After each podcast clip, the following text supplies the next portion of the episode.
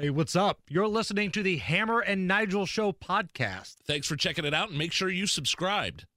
Hammer and Nigel. Can you believe these characters are weirdos? On 93 WIBC. So let's rock! My name is Nigel. Jason Hammer is here. I was uh, disheartened to see the death toll climb from Hurricane Ian. I think we knew that it would. Uh, and especially considering all the damage that it did in southwestern Florida, I'm surprised it's not more.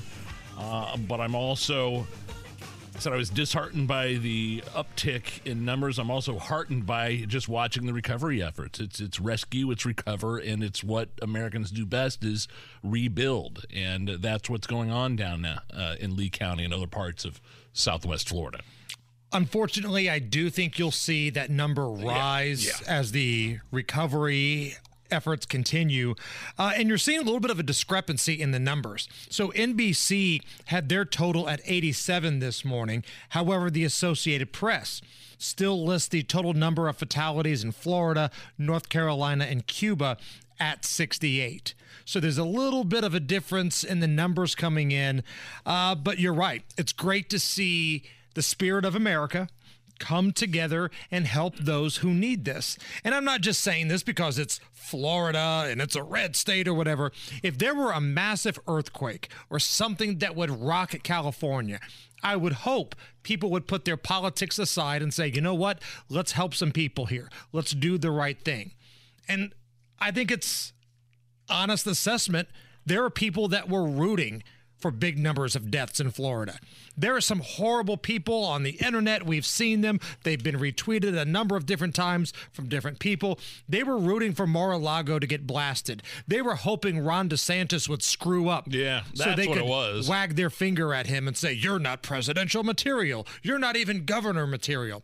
People are so into their politics, they were hoping for disaster. Well, seeing as how DeSantis is up like what eight or nine points in Florida, and he won in 2018 by less than a point, is saying something. I think he's doing an incredible job down there.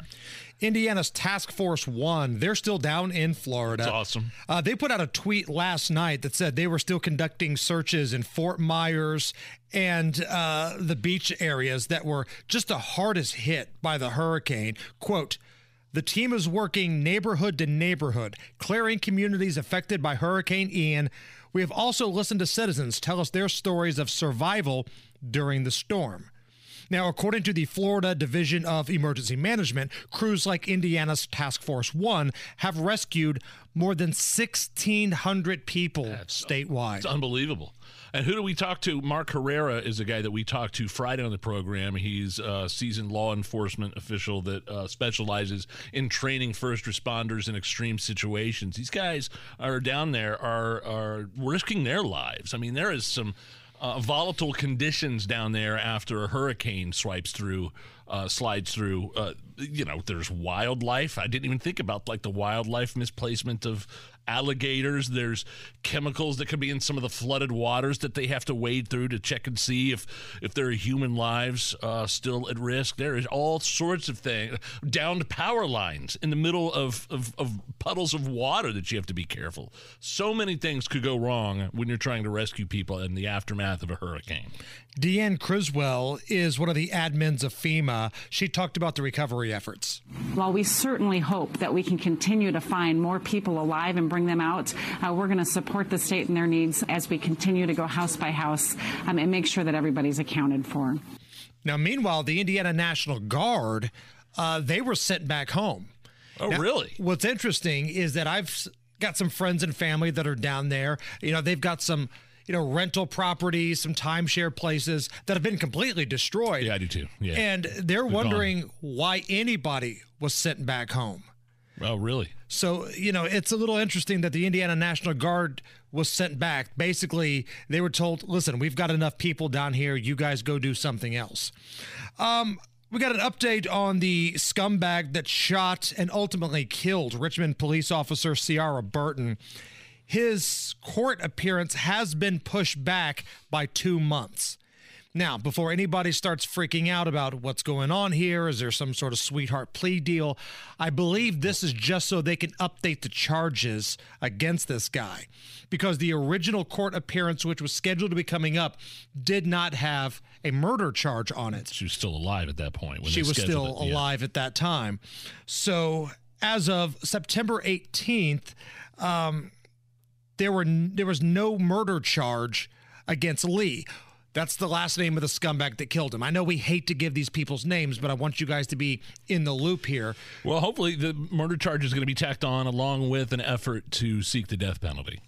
Correct. My personal opinion, I don't know how the family feels about that. We always defer to the families of the victims when it comes to that sort of thing. But yeah, obviously a death penalty uh, is due here.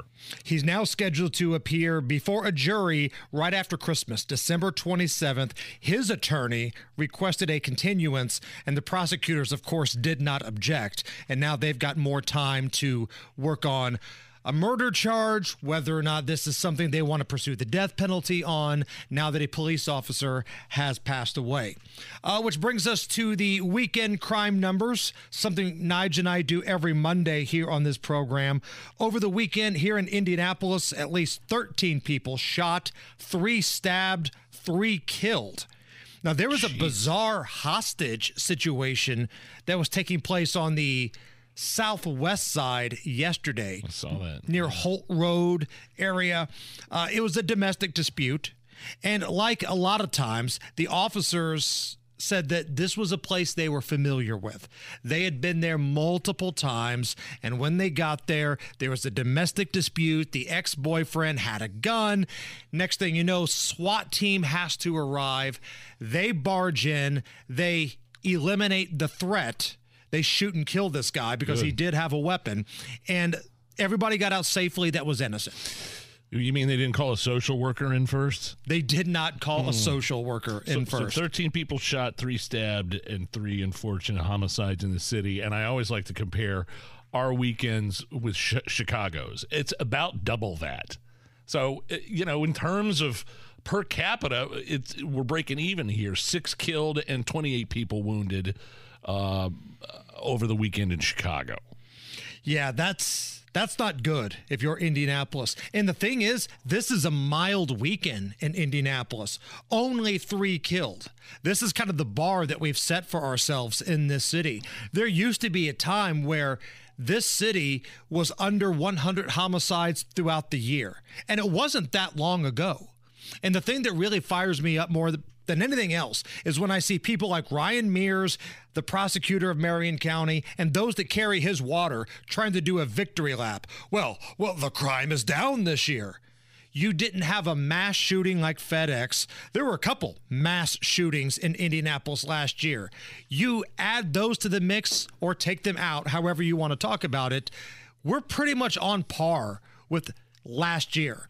We're down technically, but you take out a few mass shootings like the ones that took place, you know, last year, we're right there. What'd your What'd your old man say to Hogsett at the, the Beech Grove parade when they he walked by their house and they started booing? What was the res- and Hogsett went up to him, right? Right. Hogsett said that the uh, homicide numbers were down a crime was down. And my dad said, there's nowhere to go but down. Last year was a record year. You're not supposed to set a record every year. And this city is on pace for 200 homicides again. And that would put it in the top two or three of all time in the history of Indianapolis. So don't buy that crap coming out of the mayor's office or the prosecutor's office that crime is somehow substantially down. We might not set a record this year because there's not major mass killings like at the FedEx factory, but it's still a mess. It's real bad. And we're back. The Hammer and Nigel Show. 93 WIBC. What, is this a nitty gritty dirt band? Is that what it is? A little fishing in the dark. Uh, the the controversy that's gone viral over the weekend is the this fishing tournament. These guys at this fishing tournament got caught cheating and stuffing their fish with these giant weights. To make them. Uh, I, I don't know. I don't know how it works in fishing Heavier. tournaments. Yeah, I mean they make them heavier, so the heavier they are, the, the, the heavier they are, the the more money they get or whatever. Right. That's how you win the competition. Uh, so we'll break that down in just a second. I don't know that we could play the audio. It was No. pretty. There's nothing we can play of that audio at all. it's so it's so nuts though. Uh, but first, the Colts game. Uh, 24-17 the final score. Titans beat the Colts at Lucas Oil. Titans didn't score in the second half, which makes this even worse. The Especially were- for over betters. Yeah, Those lying, right. no good, rotten Titans and the Colts. How much did you miss the over by? Two, points. So if the new kicker would have hit the Yeah. 51 yarder that he shouldn't have been kicking in the first place, I would have cashed in. But the fact that I only got seven whole points in the entire second half of these bad football teams, what an awful game. What an awful day. And who, but who, but uh, who was representing us in the the uh, station Colts seats? Who was representing the Hammer and Nigel show? Somebody in a Titans jersey. That would be our producer Kyle Wells, aka Mega Mondo. All right, Mondo, did you did you indeed wear uh, Titans gear in the station seats? I did. I wore my Derrick Henry jersey. Yeah. However, uh, Lucas Oil Stadium is very beautiful. I definitely took the time during that terrible football game to just look around and really appreciate the beauty that is Lucas Oil Stadium. Because I sat, not only was I in the company seats up in the six sixteen station uh, oh, they section. gave you they gave you the they gave you the nosebleed seats. Yeah, but- Okay, so you weren't up there like with like the new owners of the company. no, no, no, no, no, no. I was up in the nosebleeds. They've got different seats all over that place. Some Yes. down low, some in the suites, some up high. But as I was I think it- now hold on. I think gave- because of what happened last time, that's why you got stuck up in the nosebleeds. Yeah. Sure. I'll sit wherever. Uh, uh, beggars can't be choosers. But what I noticed was there were so many empty seats. Not just at Oh, the really? not just at the end of the game, but throughout the entire game. I mean, where were the Colts fans at yesterday? Where were the Colts at yesterday? That's my question. the, the Colts weren't there on the field, and the Colts fans weren't there in the stands. I mean, this that was my 19th Titans Colts game. So, from experience, this was the worst looking game that I've sat in. Not only what I saw on the field from both teams, but just looking around the stadium, man, it was pathetic Did and they- sad in there. Was there were there audible boos? I didn't. I wasn't watching closely on TV. I was doing stuff kind of in the background. I had the game on the entire time. Oh, yeah. There- but the boos were audible when you were there. I mean, you said you heard on TV, didn't you? Yeah. Hammer. Chase McLaughlin got booed out of the city when he missed that field goal. But the uh, thing is, I don't think the fans were booing the miss. Why are you kicking a field goal down seven with two minutes left? Oh, you're going to cut it to four? You still need a touchdown. What are we doing? I told Hammer this before we uh, came on the air. The two loudest, biggest pops that I heard yesterday were when Shaq Leonard, formerly known as Darius Leonard, got introduced during the introduction. Oh yeah, it was his first game back. That was a Injury. big pop. And then during the game when they showed the score to the Jaguars Eagles game, those were the two loudest cheers that you heard throughout the entire bad. game. Yeah, that's That's real bad. That's the biggest roar from the crowd when they showed the Jag score. How bad is that? So how do you feel, Hammer? I really don't care that he's wearing Titans gear if he was sitting in the nosebleeds. If he's Did in you- the nosebleeds, that's did fine. you did you get to move down at all? I did, move man. I, I started in the 600 level and I made my way down into the 400 level. And if I wanted to, I probably could have been in the 100 level. I'm telling you guys, Yeah. it, it, it was bad. It was sad. so sad it was 24 to 3 at one point. At that point, did the joint start to empty out? Yeah, I mean, it was still the first half. Yeah, I told Nigel this. Uh, people left at halftime and they didn't come back. Wow. And I saw droves. I mean, I'm talking thousands and thousands of of 'em. fans. They hit the exits at halftime. And one Colts fan, it's always funny because people think I'm not from here when I do wear my Titans uh, gear. So they're always like, oh man, how was the drive, you know, up to Indy? And I'm like, well, I live here.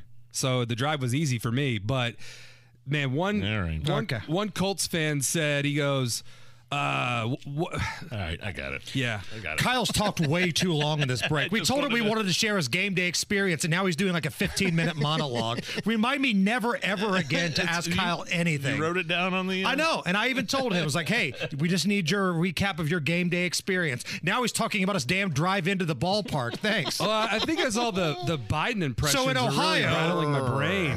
Urgh, In can't- Ohio, losing my thought over here. the fishing Is that where it was, Ohio? Yeah, Lake Erie. Um, I've got the video posted on our Facebook and Twitter.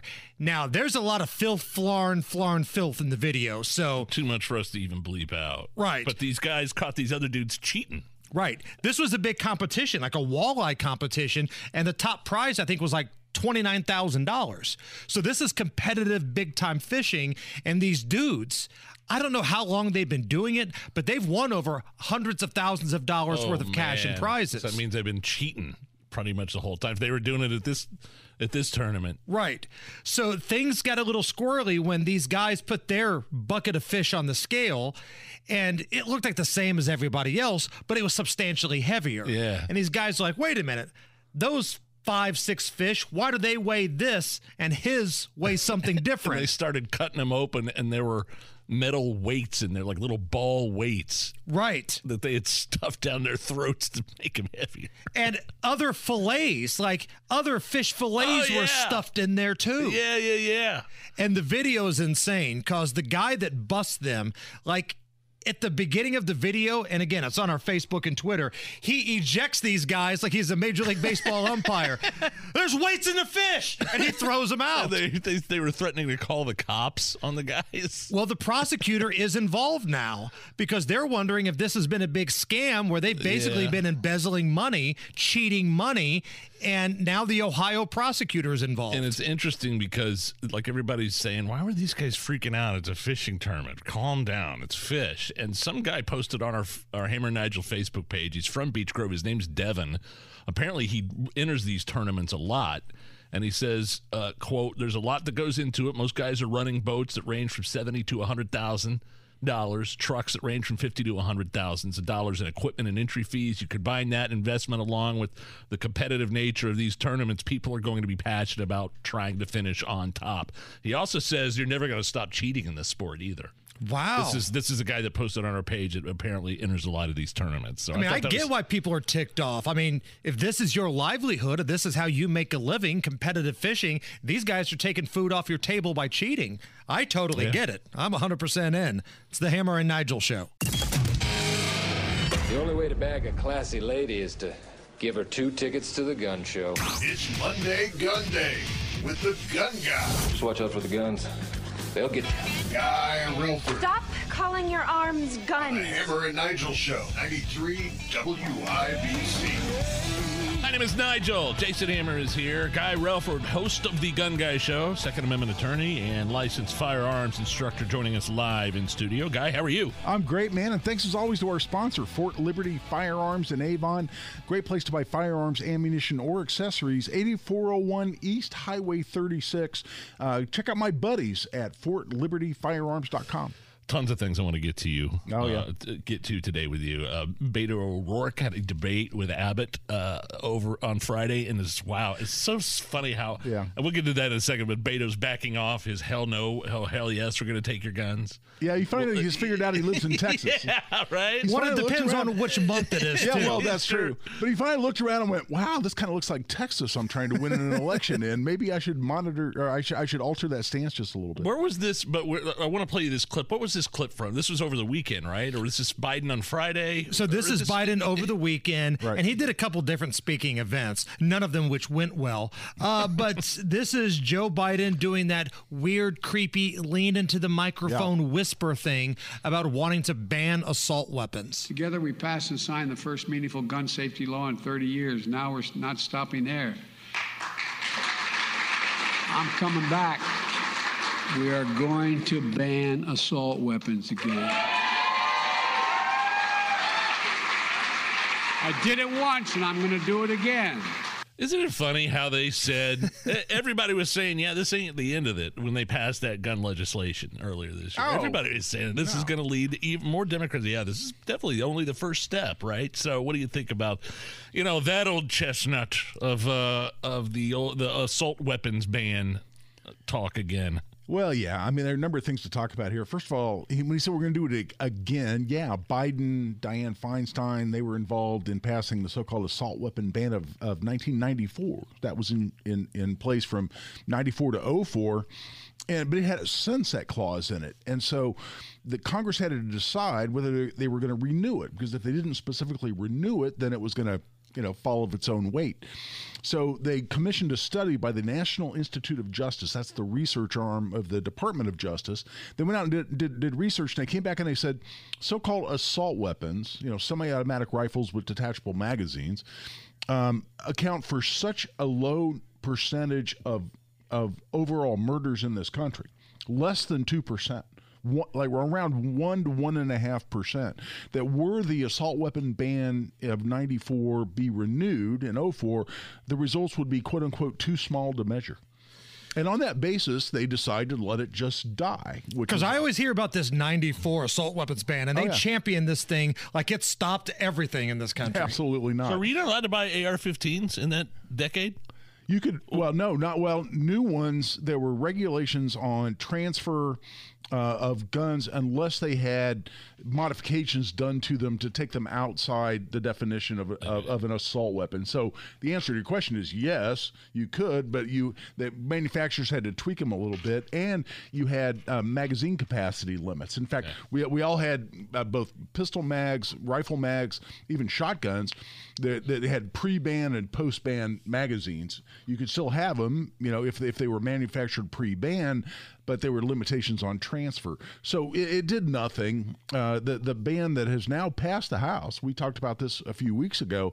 It's sitting in the Senate. It's not going anywhere. I mean, imagine being a Joe Manchin, or uh, imagine being a, a, a Kyrsten Sinema, and, and and and looking at a tight race potentially as a Democrat, or you know, in the House or Senate, and wanting to go back right here before midterms and talk about gun control. Right. You think that's what any of the Democrats right now who are in in tight races in battleground states? You think that's what they Boy, want to talk they about? probably right all face palmed when Biden said that. Oh, I that guarantee you, they're going, oh, not this.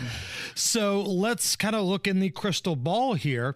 No matter what happens in the midterms, you're still going to have some of these folks, whether they're reelected or lame duck, in office until the early portion of January.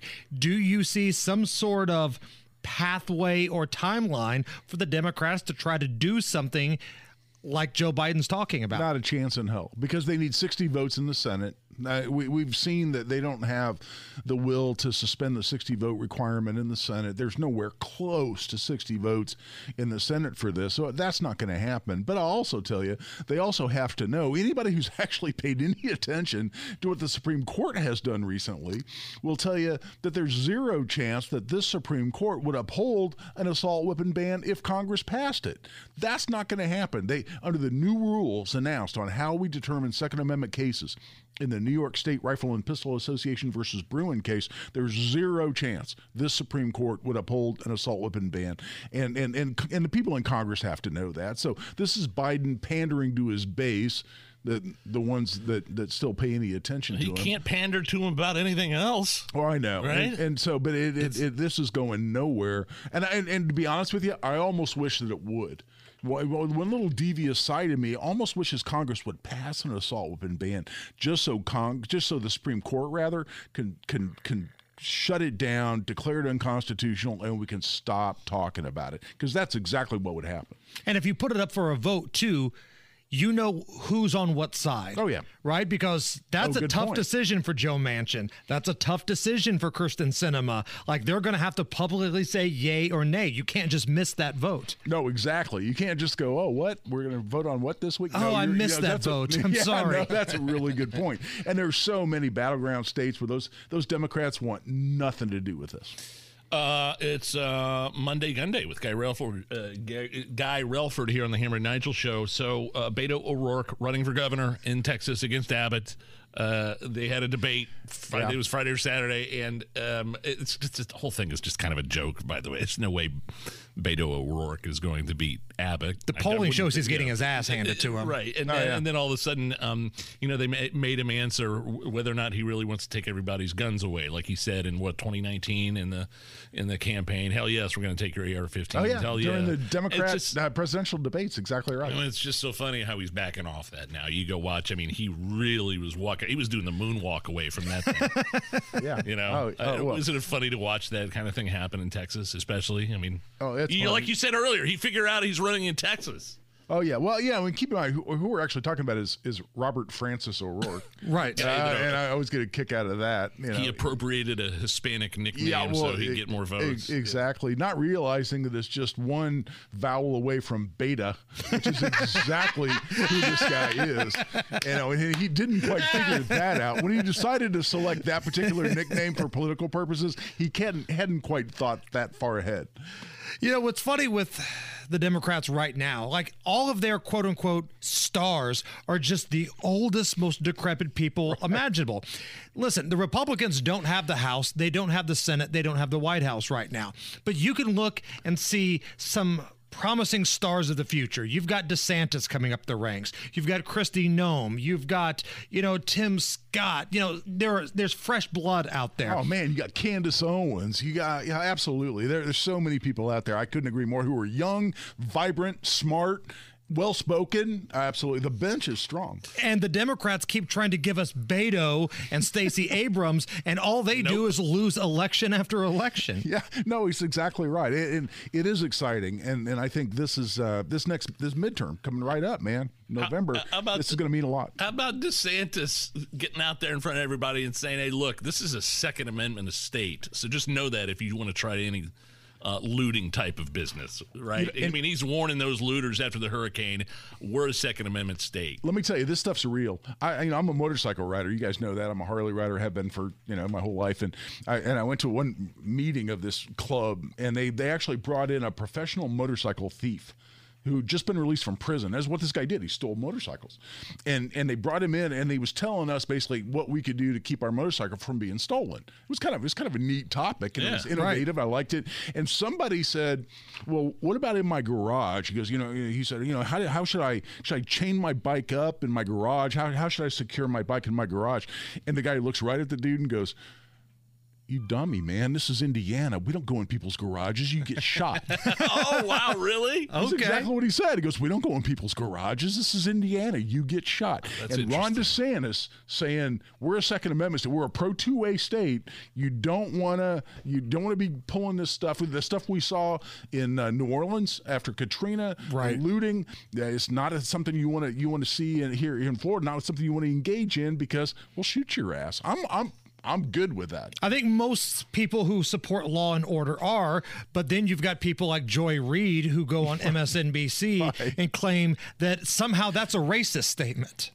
Some sort Uh, of dog whistle or something. It, it's only racist if Joy Reid thinks that that only minorities are engaged in looting. I could tell Joy Reid what time it is right now, and she would call me a racist. No, So well, everything that- is racist to Joy right. Reid. But really, she's literally saying to you, "Well, um, o- only people of certain, you know, demographic origins uh, engage in looting, so it must be it must be racist." I, her statement is more racist than anything Ron DeSantis ever said. I want to get your thoughts on these idiots in San Antonio. Oh, yeah. This was a story that happened last week. Uh, so, a bunch of teenagers got together in an apartment complex in San Antonio and they were filming a rap video, but they decided to use real guns. Oh, so, they're waving their guns. It's mainly handguns, but there was one AR. Yeah. And the people in the apartment complex are like, what in the hell's going on here? Because this was a crowd of about 11 or 13 of them. So the authorities arrive, and then a lot of people run. But six of them, I think, were charged with some sort of violation because they were waving these guns out in an apartment complex. Well, you got a number of issues. Are, are they legally permitted to have a gun? Right? I mean, based on age. Um, based on their criminal histories. And then what are you doing with that gun? You're waving it around. You're pointing it at people who are you know walking past. Uh, you're pointing it at each other. I've seen that where people are Smart. You know, they're they're, they're you know they're they're they're trying to be cute and entertaining on a TikTok or whatever with Right. a gun. And what are they doing? They're waving it out, pointing at themselves. Dude, you see that on social media a lot. all the time. And How so- many times have we had a story about some scumbag that shot somebody, and on their social media, there's a picture of them with a weapon being an idiot? Exactly right. So these people waving guns around at each other, at passersby, um, you know, at people in the apartment complex. That you know, th- th- those are serious crimes. We're talking about criminal recklessness with a deadly weapon. In Indiana, we have pointing a firearm. Um, in Texas and other places, they have crimes called brandishing, which we don't exactly have in Indiana, but we have a very close corollary. So, no, this is just a, an incredibly knuckleheaded thing. People said, we're going to look really cool when we record this rap video with all these guns, and didn't quite take the next step and think, hmm, might we be breaking some laws in the process? And that's so frustrating to law abiding gun owners, people that do things the right way, right? If you ask a police officer, what they hate more than anything is a dirty cop. They hate a dirty cop almost more than a criminal. Law abiding gun owners, we take so much crap from people all the time that it's frustrating when you see somebody with a weapon doing it wrong. You hate those people more than you hate, you know, the people telling you you shouldn't have it to begin with. That's such an important point, Jason, and it's something I, you know, I take some heat on. Like on my show on Saturdays, you know, I, I, I am, I am death on knucklehead gun owners, man. I people do knuckleheaded things with mm-hmm. guns. I come down on them. I come down on them hard. I, I will, I will refer them to the page in my book, "Gun Safety for Dummies," that they really ought to read because they did something knuckleheaded with a gun. And occasionally somebody will call and go, "Man, I thought you were supposed to support gun owners, and why are you so critical?" And and I'll say, I'll tell you exactly one reason, and that is because every time somebody does something knuckleheaded with a gun. What does that do? It gives those people that would take our Second Amendment rights away from us, it gives them ammunition, no pun intended, to say, aha, those people can't be trusted with guns. We need another law.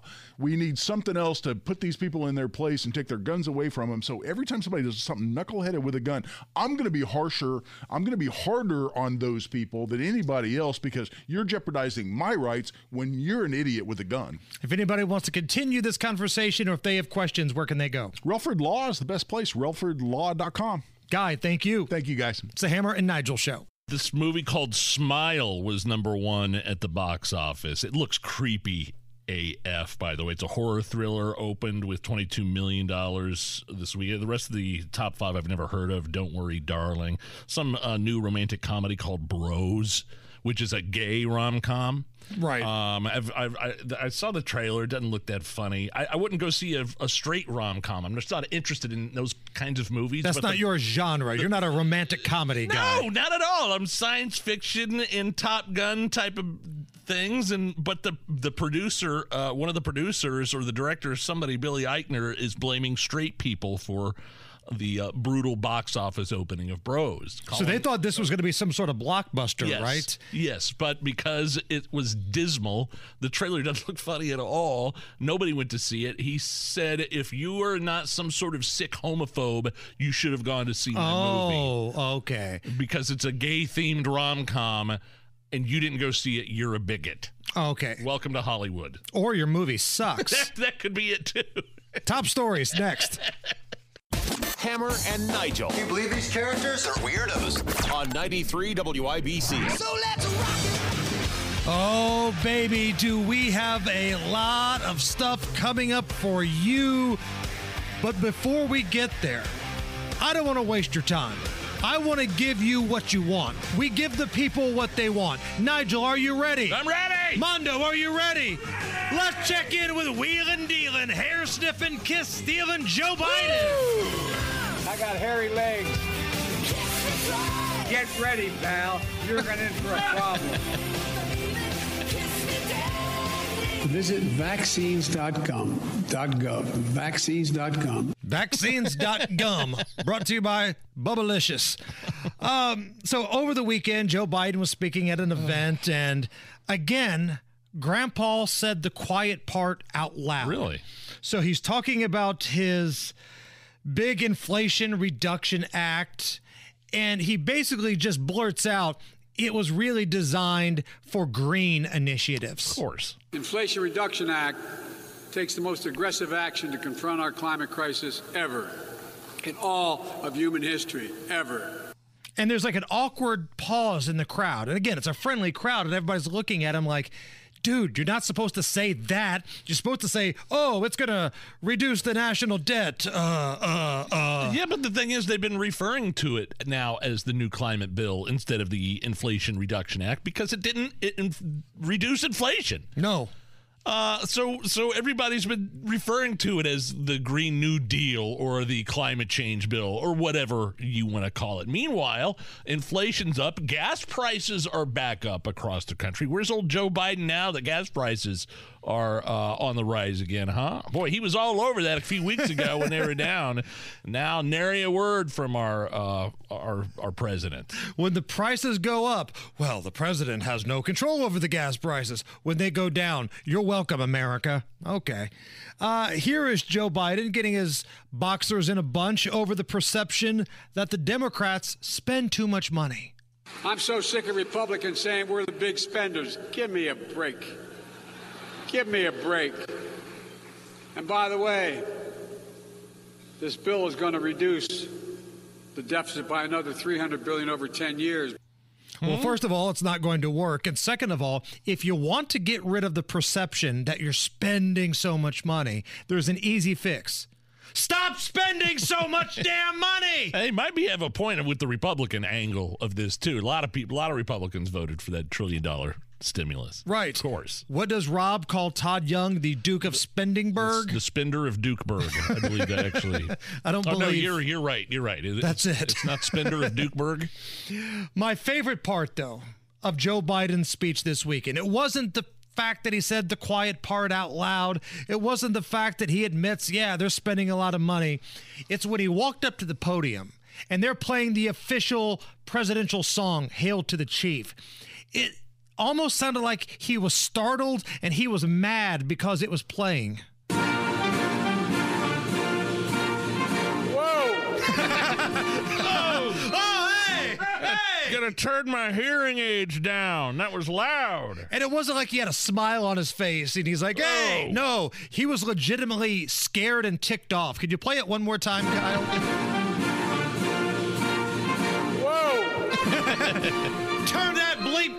Down. That's your guy. Uh, meanwhile, the vice president, Kamala Harris, she says that rebuilding the infrastructure in Florida after that disastrous hurricane that made its way through should be decided by your skin color. It is our um, lowest income communities and our communities of color that are most impacted by these extreme conditions and and impacted by by issues that are not of their own making. And, And so we. Absolutely. And so we have to address this in a way that is about giving resources based on equity, understanding that we, we fight for equality, but we also need to fight for equity, understanding not everyone starts out at the same place. And if we want people to be in an equal place, sometimes we have to take into account those disparities. Does that make anybody feel better if you're down in Florida right now, hearing the vice president talking about, well, look, uh, the communities of color, you're going to get first shot at all the relief. I mean, who makes who is relieved by that? Who is who is like so like Sanibel Island? I don't know what the demographic makeup of that island is, but those people that live on that island were completely decimated and destroyed. Uh, no running water. The bridge to get off the land was taken out, and so uh, so they uh, yeah, hey, look, they had it coming. All those rich people on Sanibel Island. Look, you're gonna have to get in line. All right, there's more people with more important um, priorities than you. Rich people, white people, back in the line. Everybody else, come on up and grab a generator. This is ridiculous. This is so ridiculous. Um, meanwhile, in Florida, Ron DeSantis, he was doing an interview, and a CNN reporter, I think, was trying to get in a zinger on Governor DeSantis, talking to him about why they waited so long for Lee County to have an evacuation notice. It did not go well for CNN reporter. do you stand behind Lee County's decision to not have that mandatory evacuation until the day before the storm? Well, did you? Where was your industry station uh, when the storm hit? Were you guys in Lee County? No, you were in Tampa. So that's, you know, they were following the weather track and um, they had to make decisions based on that. But, you know, 72 hours, they weren't even in the cone. 48 hours, they were on the periphery. Uh, so you got to make the decisions the best you can. I will say, uh, you know, they delivered the message to people. They had shelters open. Uh, you know, everybody had adequate opportunity to at least get to a shelter within the county. Um, but, you know, a lot of the residents did not um, did not want to do that. I think for probably for various reasons. Some people just don't want to leave their home, period. They're island people, whatever. But I think part of it was so much attention was paid to Tampa that I think a lot of them probably thought that they wouldn't get the worst of it. So you know they, um, but they did, and, and I think it's um, it's easy to second guess them. But they were ready for the whole time and um, and, and made that call when when there was justifiable to do so. Uh, basically, I'll give you the of that CNN reporter. Uh, Mr. DeSantis, why weren't you able to predict the track of the hurricane? Right. What, like every first of all, everybody had plenty of time to get out of there. Okay, it's not like it just it's turned on a dime. Everybody th- that was in the wake of that hurricane that knew that they saw that it was oh boy, it's not going the way we thought it was. We better get the hell out of Dodge. Right. All right. It's not DeSantis's fault that he can't predict the the track of the hurricane. It was predicted to go to Tampa, but then last minute yeah. it turned. It went a little south, and they still had 24 hours to evacuate. The toll roads were opened up, so nobody had to pay anything. There were shelters set up all through the inland. This was a CNN reporter out to try to do a hit piece on DeSantis. But here's the thing I love about Ron DeSantis he comes at you with facts. He doesn't just go after you like a name calling competition or something like that. He'll come at you with facts and he'll try to humiliate you for being a smartass. I can get with that. I'm fine with that. Um, so Ron DeSantis also had a message for looters. The other thing that we're concerned about, particularly in those areas that were really hard hit, is you know we want to make sure we're maintaining law and order. Uh, don't even think about looting. Don't even think about taking advantage of people in this vulnerable uh, situation. And so local law enforcement is involved in, in, in, in, monitoring that. You know, I told Kevin if the state needs to help as well, uh, because you, know, you can have people you know bringing boats into some of these islands and trying to ransack people's homes. Um, I can tell you in the state state of Florida, uh, you never know what may be lurking behind somebody's home. And I would not want to chance that if I were you, given that we're a Second Amendment state. and guess how much looting we've seen down in those affected areas from the hurricane. I haven't seen anything. Have you? There's been a little bit. Uh, there, I There's been a little I haven't bit. seen anything. That's why he was asked about it, and uh, I haven't seen any any footage of that. And I think people know for the most part that yeah, you're going to be in some trouble. There's a real risk of you being shot to death if you're ransacking somebody's home or private property. Right or wrong. Too bad. Now imagine being Joy Reid of MSNBC and taking the side of the looters in this case. She was pro looters. She retweeted pro looting. Pro looter. Uh, she retweeted that sound clip of Ron DeSantis and said, "quote When the looting starts, the shooting starts." Segregationist Miami sheriff in 1967 didn't take long for DeSantis to return to form. So, what do you want the governor to do here? Tell the looters, "Hey, take what you want." Be our guest. It's like Christmas early. Go through these stores, steal what you want. We have to make Joy Reid happy. Imagine being pro looter in the situation here. And of course, the the implication is um, that minority communities are the ones that are doing the looting. That's exactly what she's implying there, which is racist. That's that's just you shake your head at these people, and they keep on stepping in it time and time again no, it doesn't matter what color you are. If you're robbing my house, you have the chance to get shot, especially in a place where there's not a lot of law enforcement, not a lot of, uh, uh, you know, the rescue effort isn't in full swing in some places. And there's definitely a chance that uh, you could be injured, possibly dead, if you are looting. It's crazy how many people want Ron DeSantis to fail here. They want the governor of Florida to screw this up and have people's lives ruined just so they can point their finger and go, gotcha. See?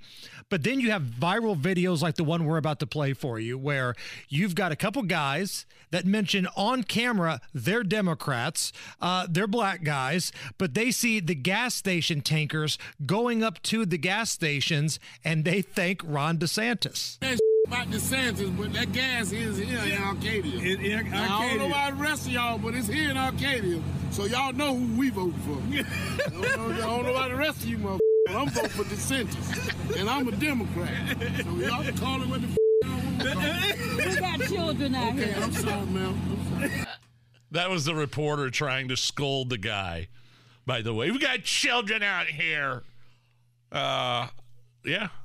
If he were ripping DeSantis, that reporter wouldn't have said a Oh, yeah, word. of course. Not a word. I love it though. That guy, that guy's gone viral. He was all over social media. And yeah, it's nighttime. You see the big gas tanker outside the gas station. He's like, "Yeah, we're in Arcadia. I don't know about the rest of y'all, but they've got gas. I'm voting for DeSantis, and I'm a Democrat." Hammer and Nigel presents It depends upon what the meaning of the word is. Is This Anything? On 93 WIBC. Hammer, how do we play Is This Anything? I'll run some stories by you. You break them down. You tell us if these stories are really anything or not. Okay. There are two sayings. There's one that says the show must go on, and then there's another one that says when you gotta go, you gotta go. Well, Okay. these two phrases kind of had a crossroads meeting the other night at a concert in Atlanta with Lil Nas X. He had to poop real bad. he was on stage. Oh no! So he had to make an announcement from a microphone backstage about what exactly he was doing.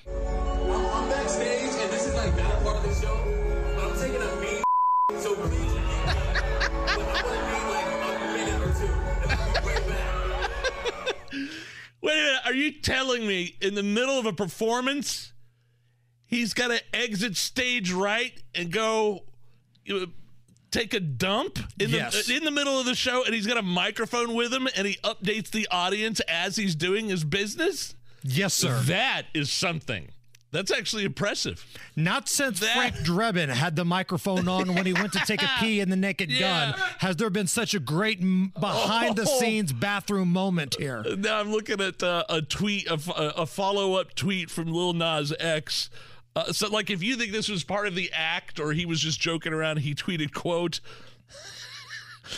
LMAO people really thought I was joking. I was literally back there dropping demons into that toilet. I just became a little Nas X fan. That's the guy that does Old Town Road. Took my horse to the Oh, Old yeah, Town my Road. kids It's love that guy. song. Mondo? Did you guys see Seattle Seahawks wide receiver DK Metcalf yesterday? Oh, he had a number two moment. Well, he he said that he didn't want the whole nation to see him do the poop waddle, so he had the cart take him off the field Yep. so he could go to the bathroom. He didn't want to make that Lamar Jackson poop waddle, that Bobby Hurley poop waddle. I remember. I was just thinking about Bobby Hurley from Duke. Now, uh, my it's my ultimate nightmare. Uh, night with WIBC coming up in a couple of weeks. Tickets on sale now, right? Yes. Uh, right. Uh, Ticketmaster, WIBC.com. Um, my I'm not eating that entire day. I'm gonna. I, I'm not. I'm gonna take like five Imodium A-Ds. My, just that. I, I'm not gonna drink anything because I don't want to have to pee during the performance during our set. Uh, that would be a nightmare to me. That would be. I, I mean, I guess we could probably turn it into something. Right. it would work for our show. It's kind of Yeah, on brand. I just thought about that. Maybe People wouldn't know. Oh, Nigel pooped on stage. Was he? Was that a bit? Is this anything? I don't know. That's my no. That's my nightmare, though, for sure. if I'm DJing your event because I own a DJ company, if I'm ever your DJ Yeah. and you hear the seven minute mix of "We Are Family," I went to take a dump because that's my go to if I have to go to the bathroom. It's like a seven But minute extended you, mix. Don't you? Doesn't your equipment? So if you would play that and say you weren't done yet, because that seven minutes sometimes is not nearly enough time for me.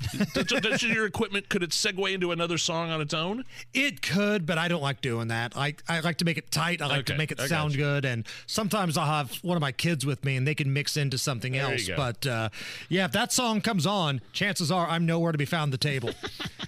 Is this anything? This TikToker's mom has a very unique laugh. Okay. Some people compared it to a kazoo, while others said it sounds like she swallowed a Furby. Hey, mom, the people want you to laugh again, so I gotta make it happen. Oh no. Wasn't nothing wrong with last time. Look, here's what I, I just want to hear you get a little bit of a laugh out because the people want to hear your joy that your laugh sounds so delicate. no, there it was. Hold on. What was that? Delicate laugh one more time? Oh, no. What? That's a laugh? Why are you stopping that? Kiss me more. That's something for sure. I don't know if Furby is. It's Furby of was that little. It looked like an owl, right? Right, little Okay. owl, and it had fur on it. It was a little toy. This is one of my favorite montages. Here are eight people. They got eight people with unique laughs all in the same room, and they recorded them all cracking up at the same time. I heard a snort.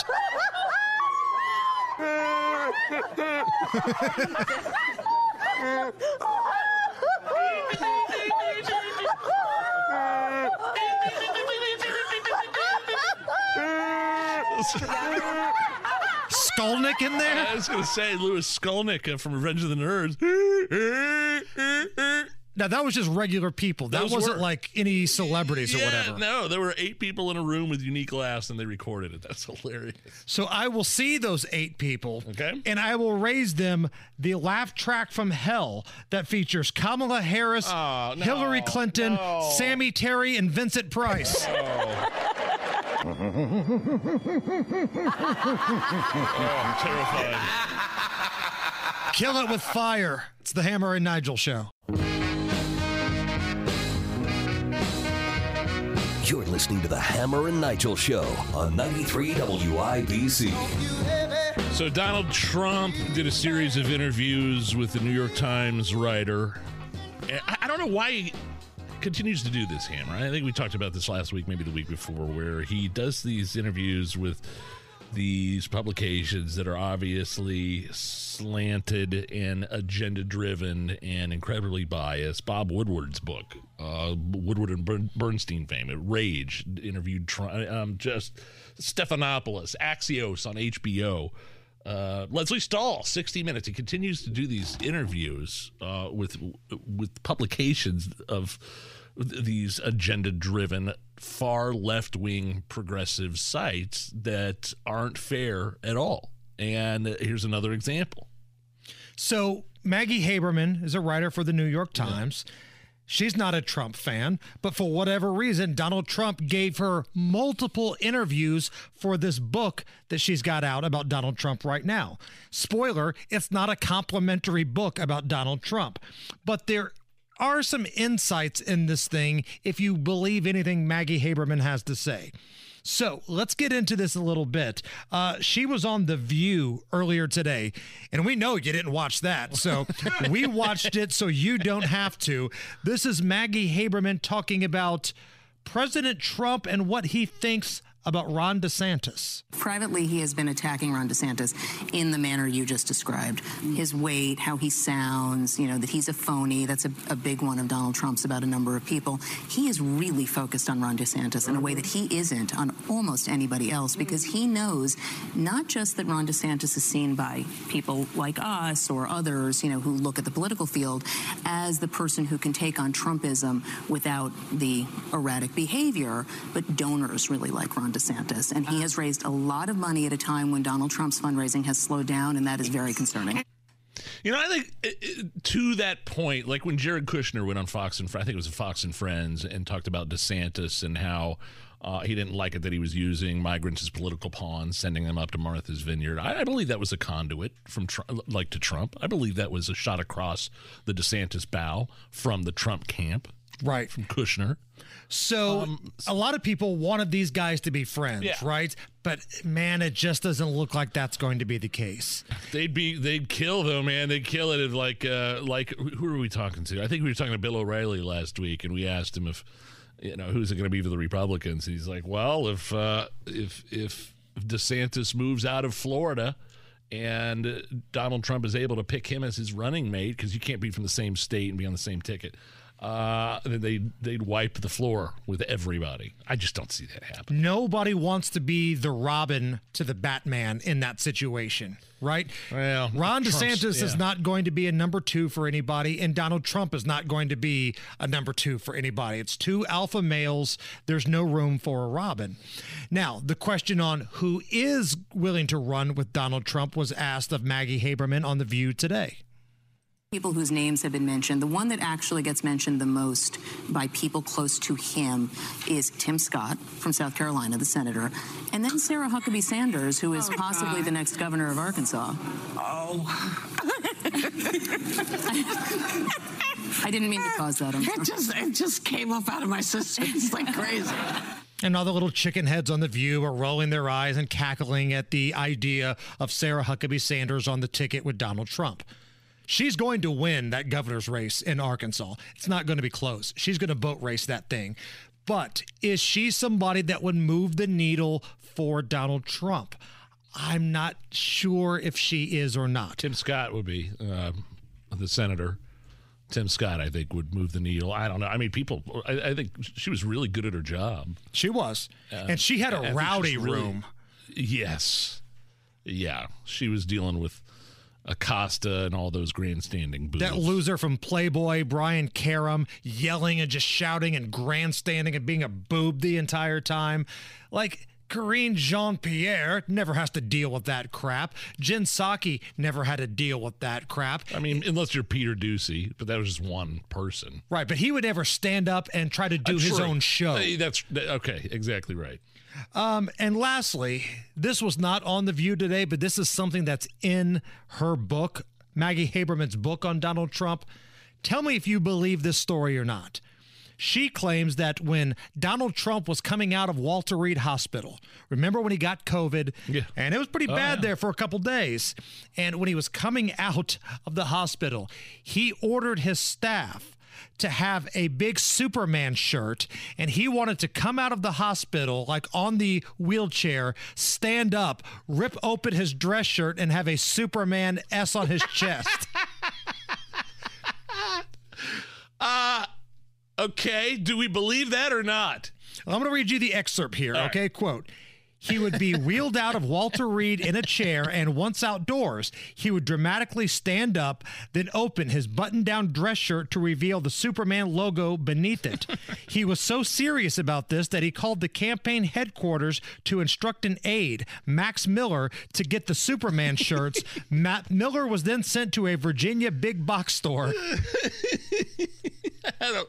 I don't know if I believe a, a word of anything that comes from, from the New York Times or Maggie Haberman. There's just they, they've destroyed all their credibility uh, in their coverage of Trump over the past few years, and Republicans in general, and especially uh, colluding with big tech, squashing the Hunter Biden laptop from hell story. I, it's just all that stuff. But I gotta, I gotta tell you, that to me is not completely out of the realm of possibility for me for Donald Trump.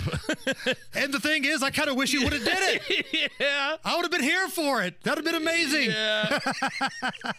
Get me a Superman jersey. I'm to stand up from the chair, rip the shirt open. kind of like uh, what does Cam Newton still do that? Uh, like he used to do that. Well, he used to fake do it, like he was uh, Right. uh, in the NFL. But this would have been real, Right. This would have. he would have actually ripped open it. the shirt with the S on his chest and walked out of Walter Reed. Glad to see the president taking uh, the COVID so seriously. I want Yeah, that to be true know. so bad, though. Oh man. Uh, we mentioned this earlier. This past weekend, there was the big uh, gubernatorial debate in Texas.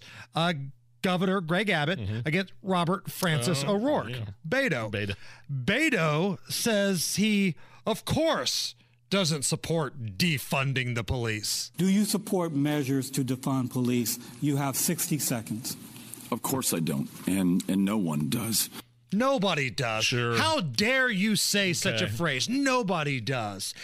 Except for you back in 2020. I, I really love that uh, Black Lives Matters and uh, other protesters have put this front and center to defund and then also in in some necessary cases completely dismantling those police forces and rebuilding them and i think the the city council in minneapolis made the right decision. You- Oh. You, you don't have one bad apple. You don't have four bad apples.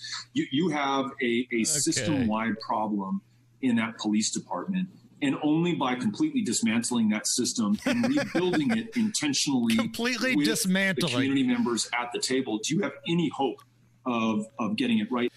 But the fact that he, I I think he was talking about one specific police department there, but the fact that uh, there were so many Democrats, especially the squad, uh, uh, to, for him to say in that debate over the weekend that nobody supports defunding the police hammer is ridiculous. Right.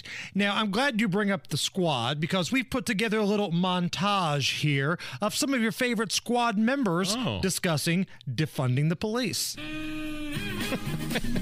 I am for defunding the police. Yes, I support the defund movement. Why use the word defund? Why use the word defund? And it's like this is the word that's coming from the street. Many affluent suburb, suburbs have essentially already begun pursuing a defunding of the police Yeah. in that they fund schools. Not only do we need to dis- invest for in police, but we need to completely dismantle the Minneapolis Police Department. The Minneapolis Police Department is rotten to the root.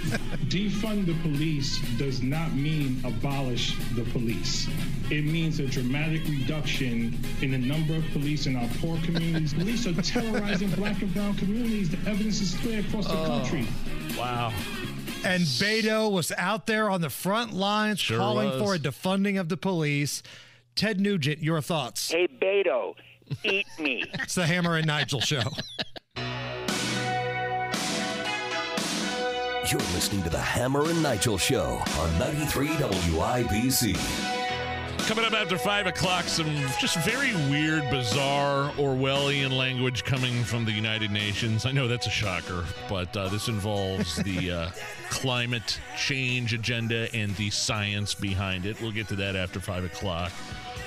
Bruce Springsteen's going to release a cover album in November. This does nothing for me. I'm sure it maybe does a little something for Bruce Springsteen superfan Rob Kendall from the Kendall and Casey show.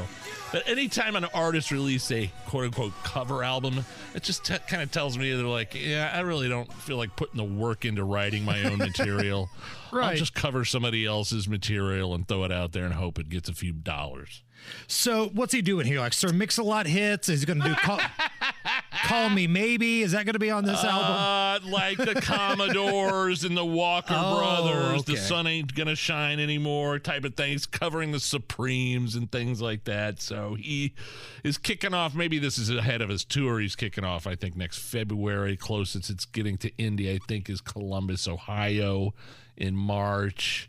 And uh, eh, okay, I've never been the world's greatest uh, Bruce Springsteen fan. Dude's 73 years old, man. He's still, I mean, he still sounds good. He still sounds good. He gets out there and he puts on a great show. Like if you buy a ticket, a really, really, really expensive ticket to go see him, uh, he'll put on a good show. But uh, I don't know. The covers thing just sounds a little lame. There's a difference between ending your concert with a fun cover song Sure. and doing a whole album of cover songs.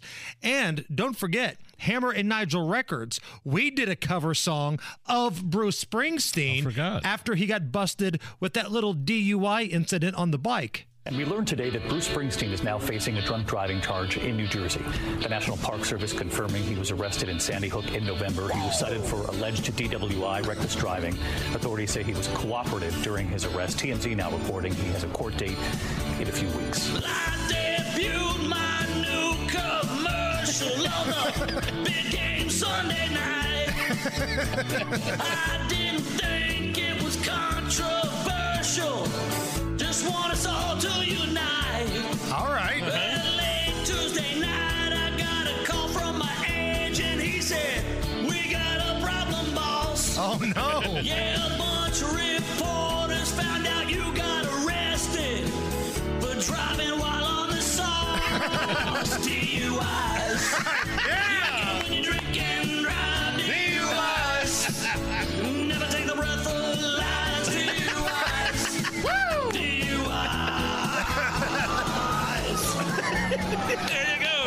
I, I forgot that was uh, right after his Super Bowl commercial with I think it was Jeep.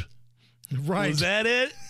it was some vehicle company. I, it can't was- remember. I thought it was Jeep, and it was a Super Bowl commercial, and it was very uh, healing and uniting, and and then uh, you know the day after we found out that he uh, did a cup like a what a shot or two of tequila with some people in a park, Right. On his, riding his motorcycle or something right. like that. He ultimately got out of it too. Of course, you know, if you're rich and you're famous and you've seen glory days, you get a pass compared to the folks you see driving up and down your neighborhood street on a scooter at about seven, eight at night.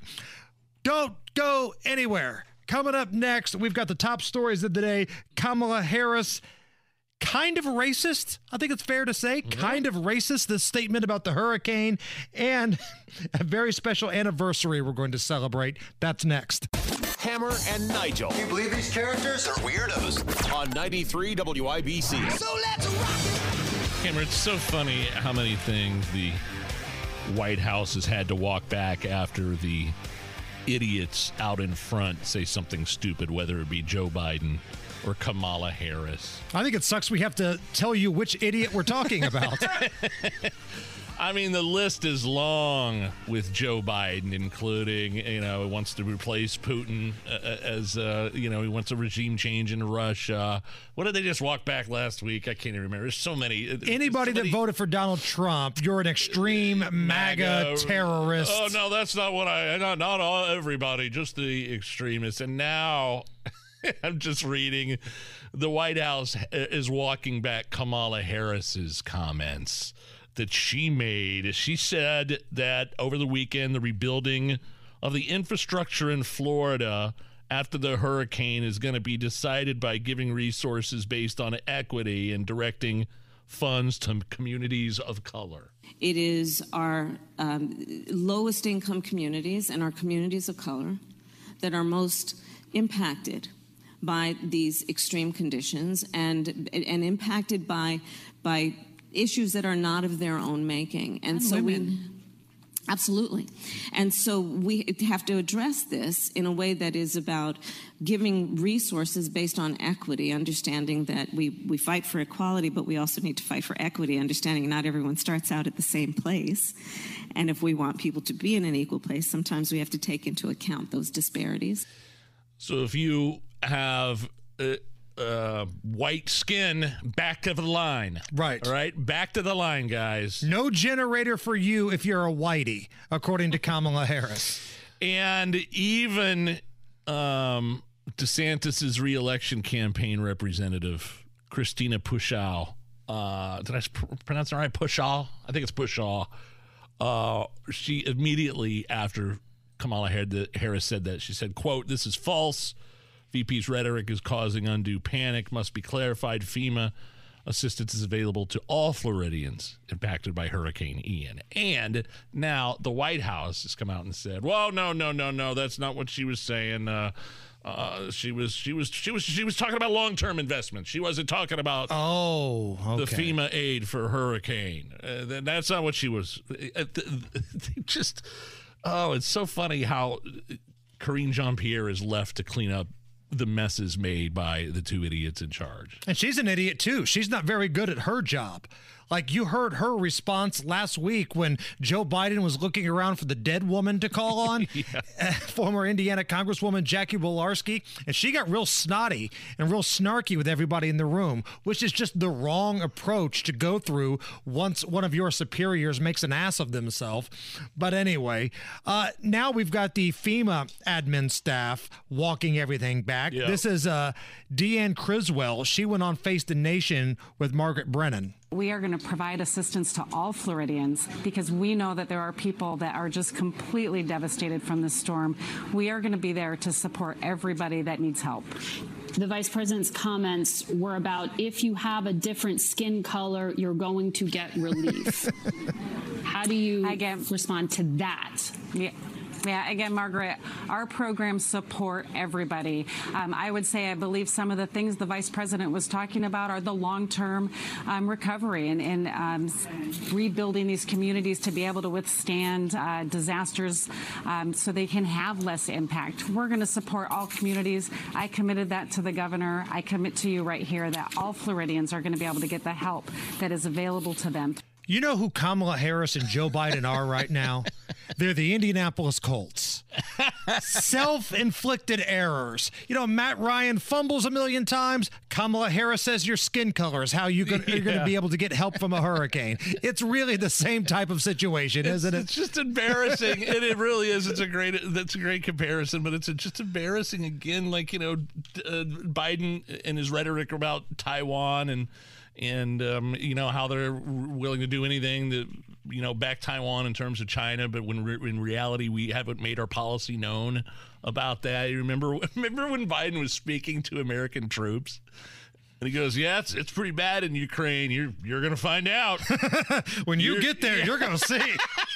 immediately, you know, immediately Ron Ron Klain's head spinning around, and they walk that. I mean, it's just walk back after walk back after walk back. It's ridiculous. Uh, Kyle, can I get a little mood music, please? Yeah, Oingo Boingo. Love this movie. One of my favorite movies of the 80s. Absolutely.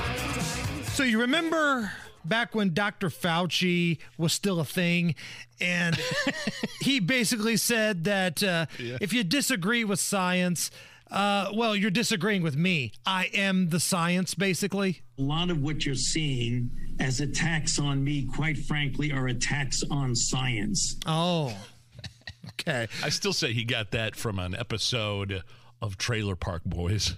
he got that idea where Lahey looks at Randy and goes, I am the liquor. so now that Dr. Fauci's about to hang him up and, Yeah, uh, yeah, you know, he's about to retire, the question becomes who gets dibs on being the science? Who owns the science now? Well, now it sounds like the uh, secretary for the UN has called dibs. We're shocked to see that when we Googled climate change, we were getting incredibly distorted uh, information right at the top. So we, we're becoming much more proactive. Um, you know, we own the science and we think Oh. that the world, you know, should know it. You own the science. The UN owns the science Yeah. now. And she went on to say stuff about how Google's pushing those stories down. Like, so basically, you have the UN and Google are colluding to squash anything that pushes back on the climate cultist agenda. You heard her say it just then. And they can do this now because they, quote, own the science. They own the science. Zero debate, zero dissent. They own the science. They know infinitely better than you. And the science on climate change, according to them, is settled. And they can say it's settled because they own the, science. I missed that passing of the torch from Fauci to the UN. like, remember when Jordan retired and it was kind of understood that now it's Kobe Bryant's league? There was that passing of the torch, so to speak. You know, when Bird and Magic retired, it went to Jordan. When Jordan left, it went to Kobe. When Fauci retired, it went to the UN. That's who owns the science now. Uh, yesterday, Nige, was a very special day. Yeah. It was my 45th birthday Happy birthday. yesterday, but it was more importantly a great anniversary in this country. Yesterday was the one year anniversary of one of the great moments in live sports history. NASCAR Xfinity race car driver Brandon Brown won a race in Talladega.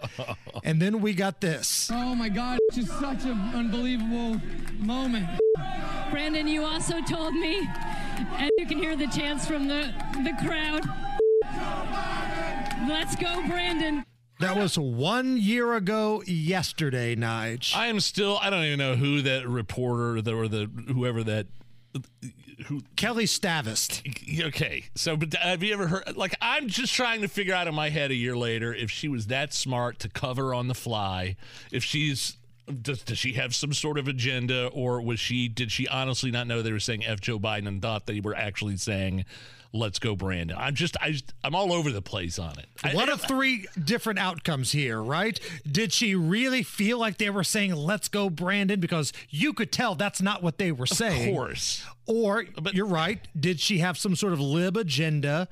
Or was she really just really good on the fly and said, hey, I didn't want that broadcast on TV, Yeah. so I'm going to make a little reference here, a little joke? I have no idea. turn into a, uh, a pop culture phenomenon nationwide. And if you notice, if you follow racing, you haven't seen her a whole lot this year. Like she has not been seen a lot on NBC's coverage, but that started a change. Everybody went from chanting FJB, which I think we know what that stands for, to Let's Go Brandon. We had our show in Shelbyville, Nigel, if you remember at Putters.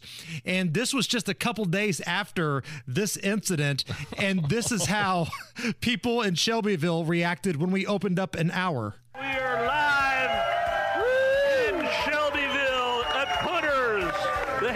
Nigel Road Show in Shelbyville live from Putters. My name is Nigel. That's Jason Hammer. Guy Relford is joined. Do you hear a chant? Something about a NASCAR driver. I don't know what it is. And man, I tell you what, Joe Biden, being, you know, as dumb as he is, he had no idea that that was like a joke or they're even making fun of him. Somebody called in because every year at Christmas time, the president and the first lady they chat with NORAD and they talk about you know Santa's sleigh and the reindeer if everybody's going to be good. But then they take calls from people around the country. this is what happened when somebody called and got through to speak with uh, Dr. Jill and Joe. Yeah, I hope you guys have a wonderful Christmas as well. Oh, Merry thank- Christmas and let's go, Brandon. Let's go, Brandon. I agree. Let's go, Brandon. I agree. I agree. He probably had no idea what he was talking No about. idea. He just basically said, I agree with FJB. That's your guy. 80 plus million votes right there. That's your guy. And we're back. The Hammer and Nigel Show, 93 WIBC. My name is Nigel. Hammers over there. Did you? So you're a Beech Grove guy. You had to. Were you, did they hit homecoming? Your kids go to Beech Grove, right? Right. And so you kind of oversaw the floats, or what were you doing? Or your son did? Yeah. So my son What is the senior class president, El Presidente, Chris Hammer, and uh, all week long, he and some select uh, classmates they worked their butt off to build this awesome-looking homecoming float, and it was really good. And uh, unfortunately, there was no parade. They decided to cancel the parade, and they weren't allowed to take it around the football field because the referendum track apparently we can't damage that. So It's pretty much standard practice for for a hundred years. People have the floats, they parade them around the track, and uh, it's during homecoming. That's that's right. It happens at every school, everywhere. And because this is a new track and everybody, you know, was so scared to death of it, so you weren't allowed to take the trailer and the float on the track.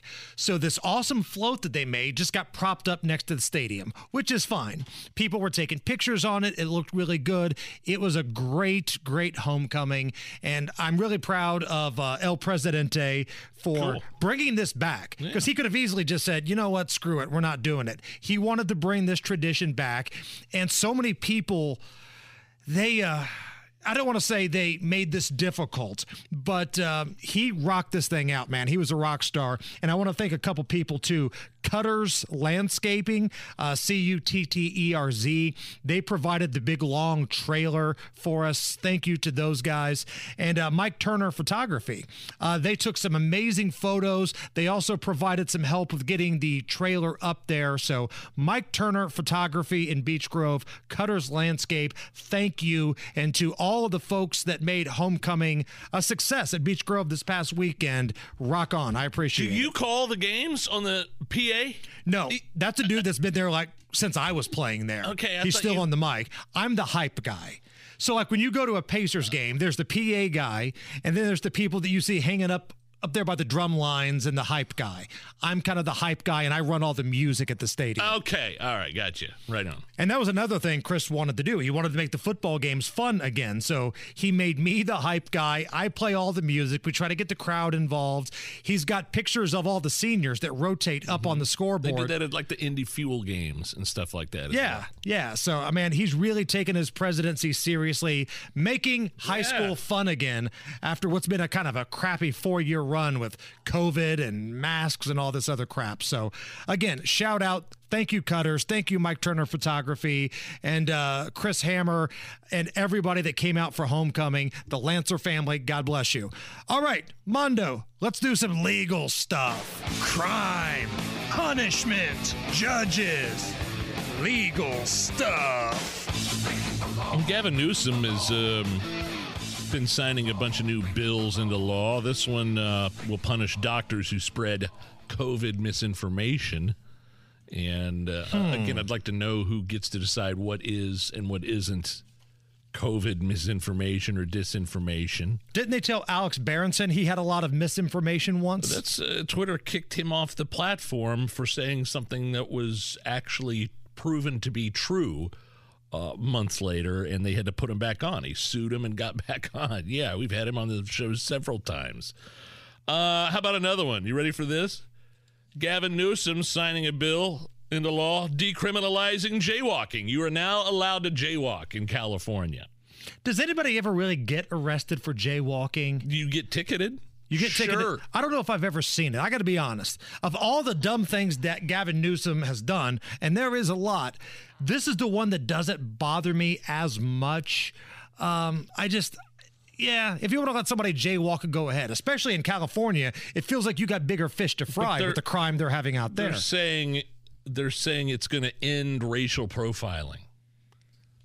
Okay, Th- that's So, uh, fine. You're implying that a certain segment of the population breaks the law more than others. So only That's the implication. Only minorities jaywalk, and because Yeah. you know that's the case, apparently it's profiling if you call them out on it. Quote, it should not be a criminal offense to safely cross the street when expensive tickets and unnecessary confrontations with police impact only certain communities. It's time to reconsider how we use our law enforcement resources, whether our jaywalking laws really do protect pedestrians.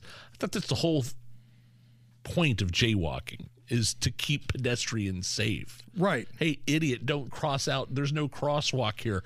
Uh, there's four lanes of traffic. You're trying to you're you almost got yourself killed. You could get other people killed. Well, the good news is if it happens in LA, you don't have to worry about anybody getting arrested because that DA isn't going to send anybody to Oh, jail. If you jaywalk, if you run somebody over intentionally, ah, just high five, get up, and everybody move on with your your lives. Nobody gets arrested in Los Angeles. That's why they tried to recall him, but they found out some of these signatures weren't legit. Mm, funny how that worked. Uh, also, Kevin Newsom signing a bill to limit the use of hip hop lyrics in criminal trials. So basically, rap lyrics can no longer be used as a defense for somebody to say that they were motivated by a song to go out and commit some sort of crime. That's what Gavin Newsom is spending his time on right now. See, I thought it was okay. Like I thought it was like if you get arrested for murder, but you're like an amateur rapper or something like that, and you rap about it in your in your lyrics, they can't use it that way. That may be a part of this, but the big reason is you can't say that you were motivated to go commit a crime because of something Dr. Dre said. You can't get Dr. Dre in trouble, basically. He's protecting the rap community with this legislation. To which I have a couple questions, though.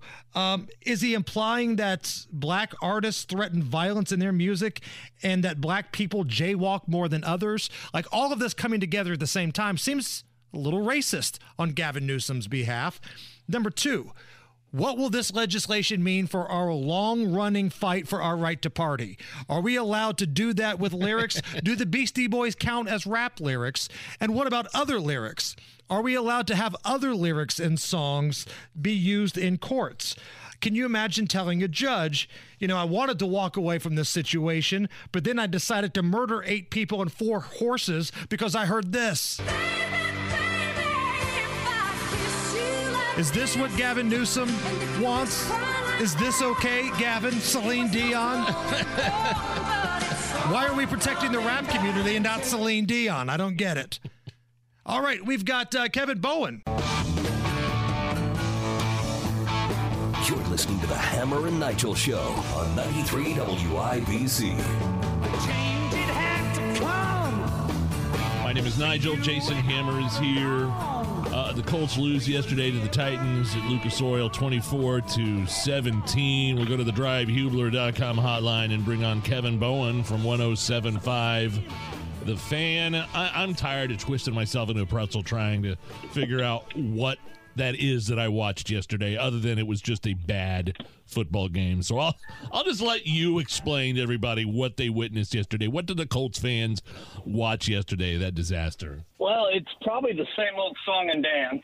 Um, you know, it's a bad football team playing in a worse division right now. Just to kind of summarize it up, it's a team that continually gets off to slow starts. It's a team that's offense right now is not only in in really kind of scoring the football at any sort of respectable level, but it's also just giving away the football at an extremely alarming rate. It's putting the defense into some really bad situations and you know, when you're just another team in the AFC South, that's never a good thing. It's something this franchise is not used to at all, but that's the state of the Colts right now on October 3rd, 2022. So let's point some fingers here because this is what we do on Monday following situations like that yesterday. Um, what's been worse? What's been more of a disaster, Kevin? This offensive line that makes more money than any other offensive line in football, or the play of Matt Ryan? Boy, that's a good and a sad question at the same time. um, I, I would say the offensive line just because you promised Matt Ryan that. You know, you knew what you were getting in Matt Ryan. He's a 36 year old quarterback that, you know, I use golf analogies frequently. He's walking up the final few holes of this NFL round that he's on. Uh, but what you said to him is, we're going to support you. We're going to give you one of the best offensive lines in football. We're going to give you one of the best rushing attacks in football. And you have not given him that by no means am I absolving Matt Ryan. Nothing I've seen out of him in the first four weeks of the season would want me to bring him back for 2023. His ball security, again, is at an extremely, extremely alarming rate right now. But, you know, some of this was whispered about. Not to this level, but some of this was whispered about. Like, there's a reason Atlanta has moved on from such a franchise great, and you haven't given him – the constants. You haven't given him the stuff that this organization is supposed to be about. And if I'm Jim Irsay, that might be the most discouraging thing from a Chris Ballard standpoint. Ballard, as a general manager, his roster construction belief is we're going to be great on the offensive and defensive lines. We're going to be a great team in terms of running the football, and they have not even sniffed that this season. Kevin Bowen, 1075, the fan here, uh, talking a little Colts football. Um, go back to something you said, dig down a little deeper here with the, the, uh, about slow starts. I mean, I feel like the slow start aspect of this team has been a constant theme for years now. Yeah, Nigel, it's like, um, like playing from behind always, and then having to dig your way back you know, it's kind of two things. They played from behinds in seasons a whole lot under Frank Reich. You know, one and five, one and four, those types of starts. This year, they're trending in a similar direction.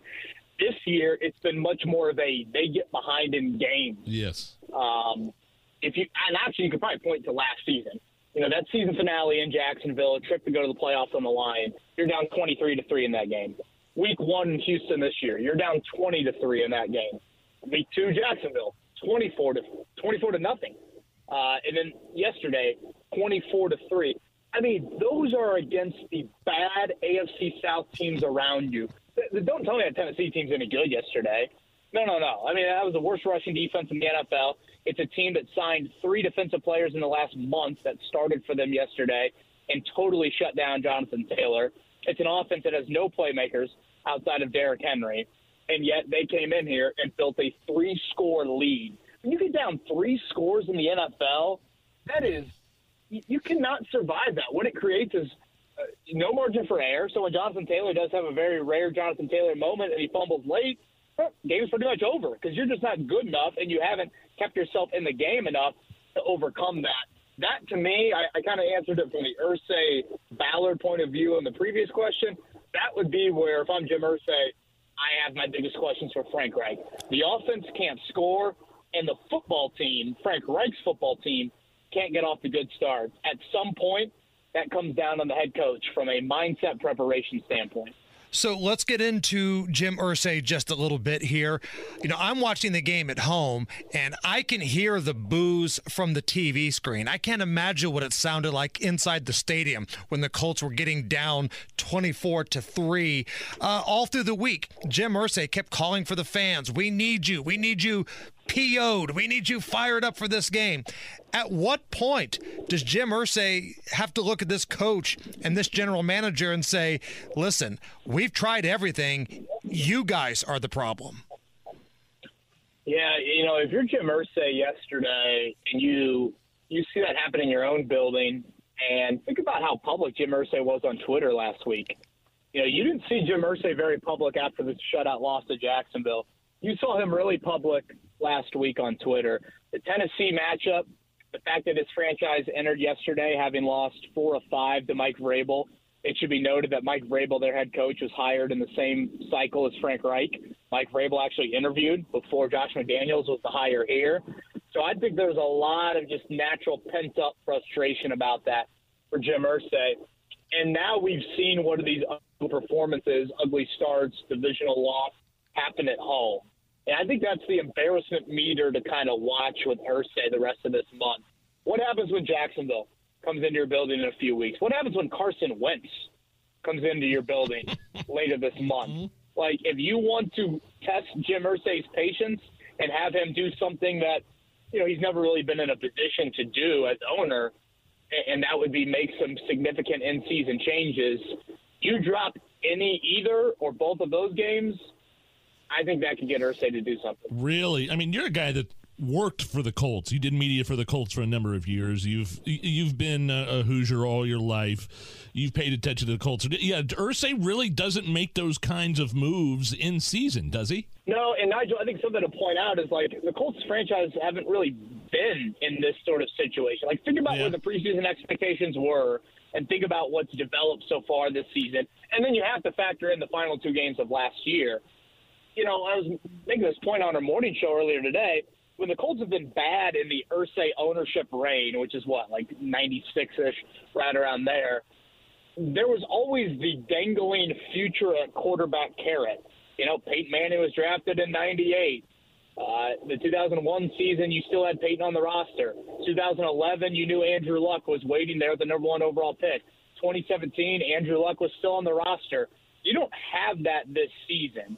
And when you make the move for Matt Ryan, you're sending a message to your franchise and saying, by us continuing to go band aid veteran quarterback, we should be held to a higher standard expectation wise because we're sacrificing, you know, long term development with a younger guy to try and win here in the short term. Um, so this is just it's different for Irsay. I think it's different for Colts fans. I mean, obviously, and I'm speaking probably more from my generation of Colts fans. If you're 40 years or younger, you're not used to this at all from this franchise. And I brought up the offense earlier. Guys, they haven't scored more than 20 points right. in six straight games. Jesus. If that stretches to seven games on Thursday night, that will tie the longest such streak for the franchise since 1993. So, Kevin, wins and losses aside here, if you take the wins and losses aside, and that's ultimately all that matters, but if the Colts are this boring, is that going to be something Jim Irsay thinks about whether or not he's going to make a move? It's not like they're losing exciting shootout games where crazy things happen. This is a boring, bad football team right now. Yeah, it's a really good point, Hammer. I mean, it's boring. I think there's a level of apathy I have not seen from the fan base, especially this early in the season in quite some time. Um, the saving grace will be the AFC South leader will will will not run away. I mean, like you will you will always be in the mix. So if you want to kind of fall on that, I'm not saying that you should, but there's a section of the fan base or even the football team that obviously will continue to play for that AFC South crown but you know, I brought up Jacksonville and, and uh, Washington coming up later this month at Lucas Oil Stadium. If you start to see empty seats, the boo birds continue. You start to have more of those performances at home. That's where I think the Irsay embarrassment leader meter, I should say, continues to rise. So that's the danger in all of this. Like you said, you're not an entertaining product right now. You're the least scoring offense, dead last in the NFL in scoring, 14 points per game. And what are you selling as hope? You know, it's not like you have some young quarterback waiting in the wing. I mean, the Pacers are going to be bad this year, but the Pacers have some young hope.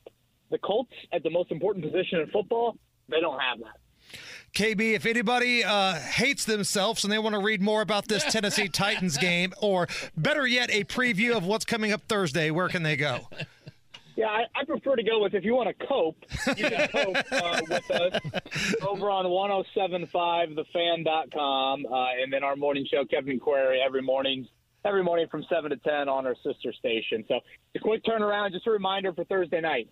Amazon Prime and then the local ABC affiliate will also pick up the game here, RTV6, for those that want to watch the Colts and Broncos on Thursday night. KB, you're the best. Thank you. Yep. Enjoy it, guys. It's the Hammer and Nigel Show.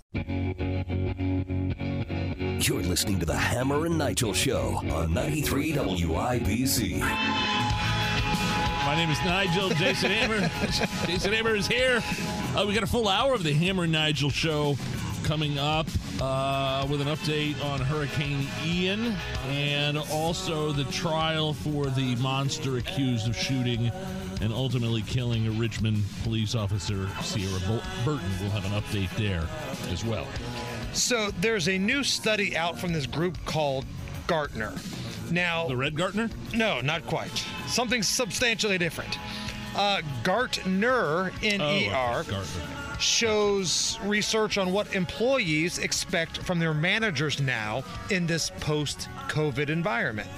Because the rules kind of changed during COVID. Everybody's working from home.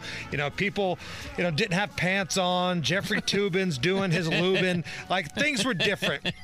But now that people are expected to be back in the worst place, The this workplace. Gartner agency uh, did a survey and broke down some analytics of what people expect from their bosses and employees. Check this out. Um, it says here that employees are looking for bosses who lead by showing empathy. They want a sympathetic boss. They don't want the days of like a ball buster anymore. People coming back to work want to have a nice, happy boss. Yeah, because having a ball buster of a boss means you have to work. right. Right? That doesn't surprise me in the least. Uh, they say they feel more productive in a happy workplace. Uh, so what kind of boss do you expect? I just expect our guys to give us the tools we need to win. That's all I expect. Right. I, I mean, support us, give us some uh, some tools we need to win, and that's it. In the early days of my radio career, especially full time working in a building like I did down on Fall Creek Road with X103 and Q95 and then 1260 WNDE, E, those guys, those the management was ruthless. I'd get like great ratings at night, and they'd be like, "Oh, really? Number one at night? Congratulations! You should be one at night. You work for X103. All right? no applause for doing your job, dude. That's the kind of bosses that I had uh, coming up in this business. And that makes sense because I bet if you play football at Alabama, right, Nick Saban expects you to win. Like, and he's a ball Right. buster too. Like, oh, you're first team All American? Everybody is. We're Alabama. That's what we do here. Um, the yeah, study. never a pat on the back in my early days, especially. Never a pat on the back at all. This study says uh, just 29% say their supervisors are good at human leadership. Now, I like to think of myself as a solid leader. Like, you know, I know Kyle isn't exactly my employee, but we kind of lead the show here. Kyle kind of works for Our us. producer, yeah. Um, and even before Kyle, producer Ari was kind of our underling. Uh, here are some moments where I had to give some constructive criticism to both Ari and Kyle. Now, what, what the hell was that? We had it was five fourteen, and we had another story to go. It was five fifteen. It was five fifteen. The clock right here said five fifteen. Oh, I thought we were gonna. And I looked over, and you were sitting there clearly on your phone, and I'm going like this. I and thought you're you not had stopped. I taking thought you had stopped the clip. No, we always like to go into traffic with like a fun kind of clip. It's always fun to throw it to Matt on a good note. And you're over there texting, looking at naked chicks, and doing all kinds of shit. I remember that. He was on his phone. Ari wasn't paying attention, and we were trying to go to a break. Right. What did he hit? He just, yeah, he totally messed that up. He was playing on I his phone. and then there's that one day you and I are in here recording commercials in like a production room. Right. And Kyle's in the hallway just yelling, being real loud. Oh, we- we could hear him through the soundproof walls. And Right. It was it was catching up on our microphones. It was being caught on our microphones, right? Assistance. Hey, can you shut the f- up for five seconds? We're trying to work here. They're outside the studio. They can hear it. Can you shut the F up for five seconds? Be sure to catch us every weekday, 3 to 7 on 93 WIBC or subscribe and get it right to your phone.